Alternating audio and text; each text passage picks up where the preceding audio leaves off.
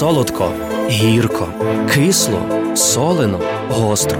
Це 5 смаків життя в одному подкасті. Зустрінемося у ресторації життя. Слава Ісусу Христу! Вітаю слухачів і глядачів Львівського радіо. З вами отець Павло Дроздяк, і після такої невеличкої паузи ми знову відкриваємо нашу ресторацію життя для того, щоб смакувати цим життям. Адже розуміємо, що двічі його прожити неможливо, і так нам потрібно відчувати кожну його нотку.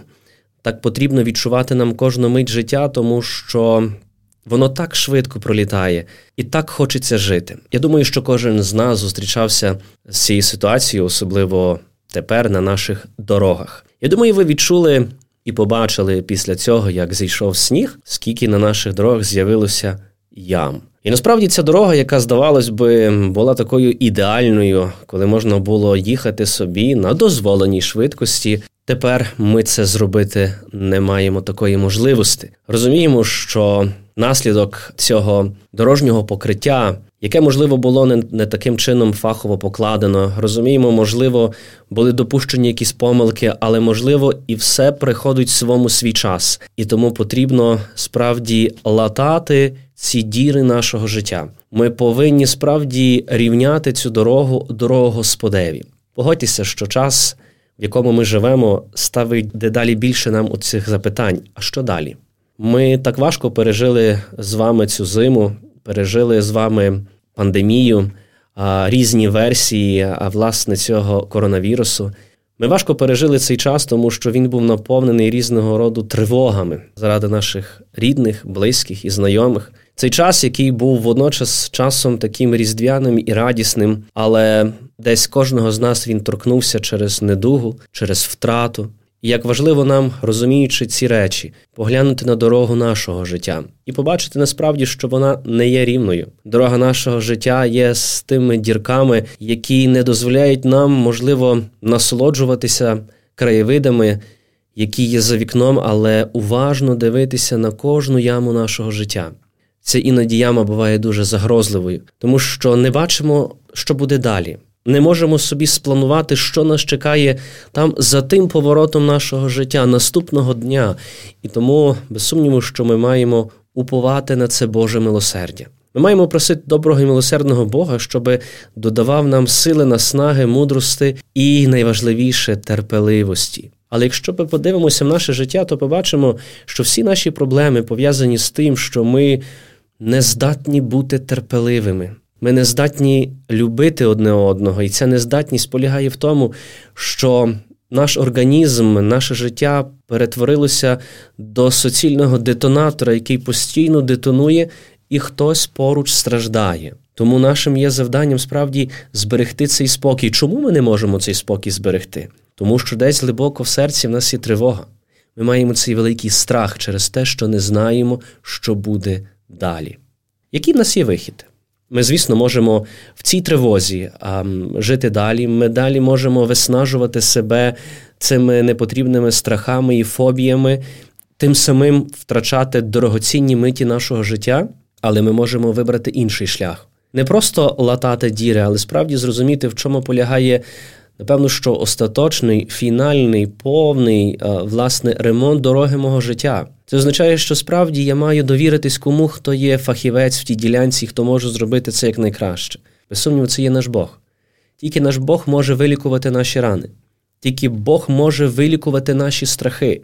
Тільки Бог, в якого ми справді віримо і покладаємо свою надію на нього, може врятувати нас. Мені пригадується один момент, я ніколи не розповідаю часами вигадані історії, але завжди намагаюся ділитися тим, що сам досвідчив і пережив. Коли мій син ще був зовсім маленьким, ми пішли на одну виставу до нашого львівського цирку, і перед початком вистави все було гарно, радісно, все гарно блимало яскравим світлом.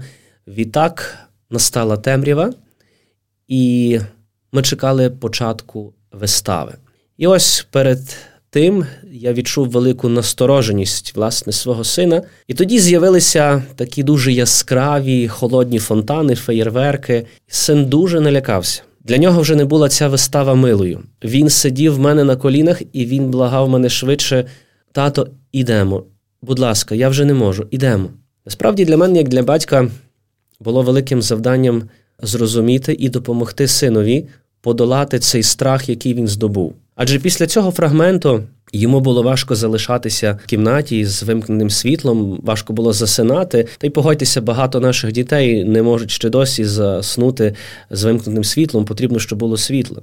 І тоді я мусив зрозуміти, що я маю для сина дати якийсь добрий приклад, щоб він відчув присутність того, хто рятує його від темряви, тому що темрява – це завжди незнання. Темрява, яка відбулася в його випадку, і цей феєрверк, це було справді таким, можливо, шоковим явищем. Те саме переживає людина, яка перебуває, можливо, в незнанні свого життя, в певній темряві. Вона не знає, що станеться за якусь мить з нею. Вона постійно насторожена, і ця настороженість настільки її нищить, що людина не бачить радості від життя, і вона фактично не хоче навіть жити часом.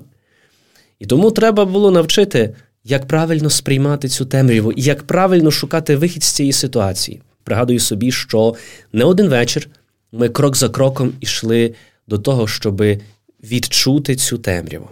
Я садив сина на коліна, вимикав світло, і ми декілька секунд були у темряві. В цей час, коли вимикалося світло, я його міцно обіймав, пізніше знову вмикав світло, ложив його спати, цілував. І відтак, після того, як він заснув, я аж тоді вимикав світло. Іншого дня ми спробували іншу методику.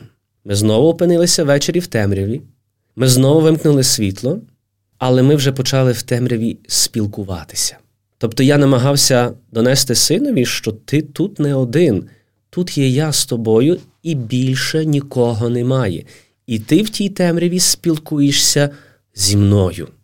Коли ми перебуваємо в темряві, наш страх є в нас присутній від того, що ми не відчуваємо, можливо, середовище, яке довкола нас. І ми маємо таке, напевно, що гнітюче відчуття, що ми не є самі в цій темряві. Ми завжди насторожені, що хтось може збоку підійти, чи в якісь інші моменти нас, власне, заставити переживати. І тому, власне, оця моя розмова в темряві з сином дала йому можливість відчути, що хоч є темно і він нічого не бачить, але він може спілкуватися з тим, в кого є, власне, оця справжня сила. Ми з ним трошки спілкувалися, відтак ми разом молилися, і знов він лягав спати. Наступного дня ми спробували іншу методику. Після того, як ми зустрілися з темрявою, після того, як ми поспілкувалися, після того, як я вложив його спати, я був поруч, допоки він не заснув в темряві. І коли він зранку прокидався, на його обличчі була радість, бо він засинав вже не в страсі, але, власне, засинав з великим відчуттям присутності батька у його житті. Дорогі друзі, так нам потрібно відчути і пережити цей досвід. Досвід темряви. Ми не маємо її боятися. Ми, можливо, боїмося обставин, ті, які нас оточують, адже ми не маємо певності, не маємо якоїсь такої, можливо, навіть цієї міцної віри, але справді ми сьогодні мусимо відчути себе на колінах у Бога. Що навіть коли ми є в цій темряві, навіть, можливо, коли ми сьогодні проходимо оцю долину сліз і не бачимо того, що буде далі, пам'ятайте, що поруч є Бог. Бог, з яким ти можеш спілкуватися. Бог, який завжди є тим добрим пастирем, який готовий тебе захистити у темряву твого життя. Але дуже важливо зрозуміти, чи хочеш ти з ним спілкуватися. Чи хочеш ти відкрити Богові свої страхи, чи хочеш ти відкрити Богові свою невпевненість, чи хочеш справді ти Богові довірити своє життя, бо коли ти кладеш своє життя в його руки, будь певний, будь певна, що він попровадить, він є поруч. Пригадайте, власне, слова Христа, який був розіп'ятий на хресті, де він волав тим голосом «Елої Елої Ламаса Вахтані», що в перекладі означає «Боже мій Боже, чому ти мене покинув?» І, власне, розмірковуючи над цими словами, ми можемо бачити цю темряву, в якій є син. Цей син справді боїться. Він справді по-людськи має цей страх, тому що розуміє весь цей біль відсутності Бога у житті людини. Бо саме тими словами «Боже мій Боже, чому ти мене покинув?» волало все людство. Людство, яке волає від страху тоді, коли воно втрачає відчуття присутності Бога.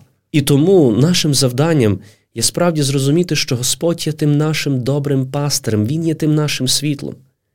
Бо коли Господь іде попереду і я чую голос свого пастиря, я буду впевнений в тому, що ця дорога буде безпечною. Так сьогодні хочеться, щоб ця безпечна дорога була для кожного з нас відкритою. Тому дозвольмо Богові стати світлом нашого життя. Дозвольмо Богові обійняти нас і дозвольмо відчути себе на колінах Бога. Коли нам страшно і ми не знаємо, що нас оточує, куди далі рухатись, дозвольмо себе відчути в обіймах Творця, який в цій темряві мене обіймає, який не дозволяє, щоб ця темрява мене заполонила. Перебуваючи, можливо, в цьому незнанні, що буде далі, завтра, післязавтра, за тиждень, за місяць, за півроку, говорімо з Богом. Тому що ми часами не можемо бачити наперед, що буде далі, але те, що ми можемо сьогодні, тут і тепер, це є спілкуватися з Богом. Навіть тоді, коли темно. Навіть тоді, коли я нічого не бачу. Маємо взивати до Нього: «Господи Ісусе Христе, Сину Божий, помилуй нас грішних». Маємо кликати до Нього, щоб Господь почув голос нас. І справді, ми почули Його. Голос, який каже, що я завжди поруч. І як би нам не було страшно, ми маємо мати розуміння і відчуття того, що ніч ніколи не є довгою. Завжди приходить світанок.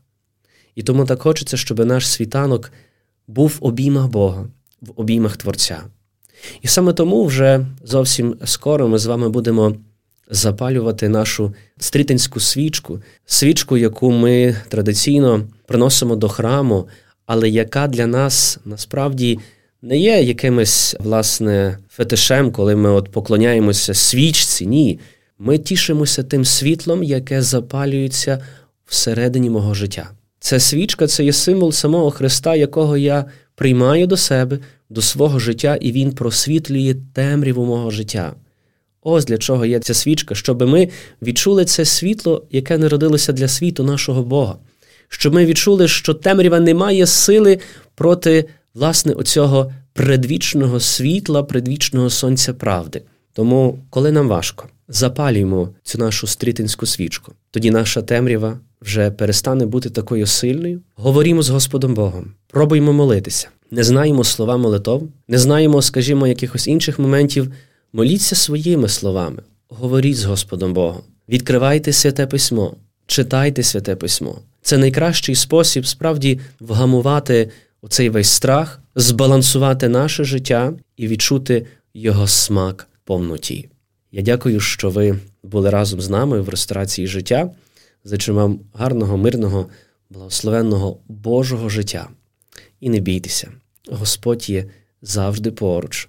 Тому нехай світло Його лиця завжди просвітлює нас, завжди дає нам можливість рівняти дорогу Господеві і відчути, що, можливо, за тою великою і страшною ямкою мого життя є щось зовсім інше. Добра, мила, приємна Божа дорога, адже Бог іде поруч. З вами був отець Павло Дроздяк, і я сподіваюся, що вам смакувало. До зустрічі!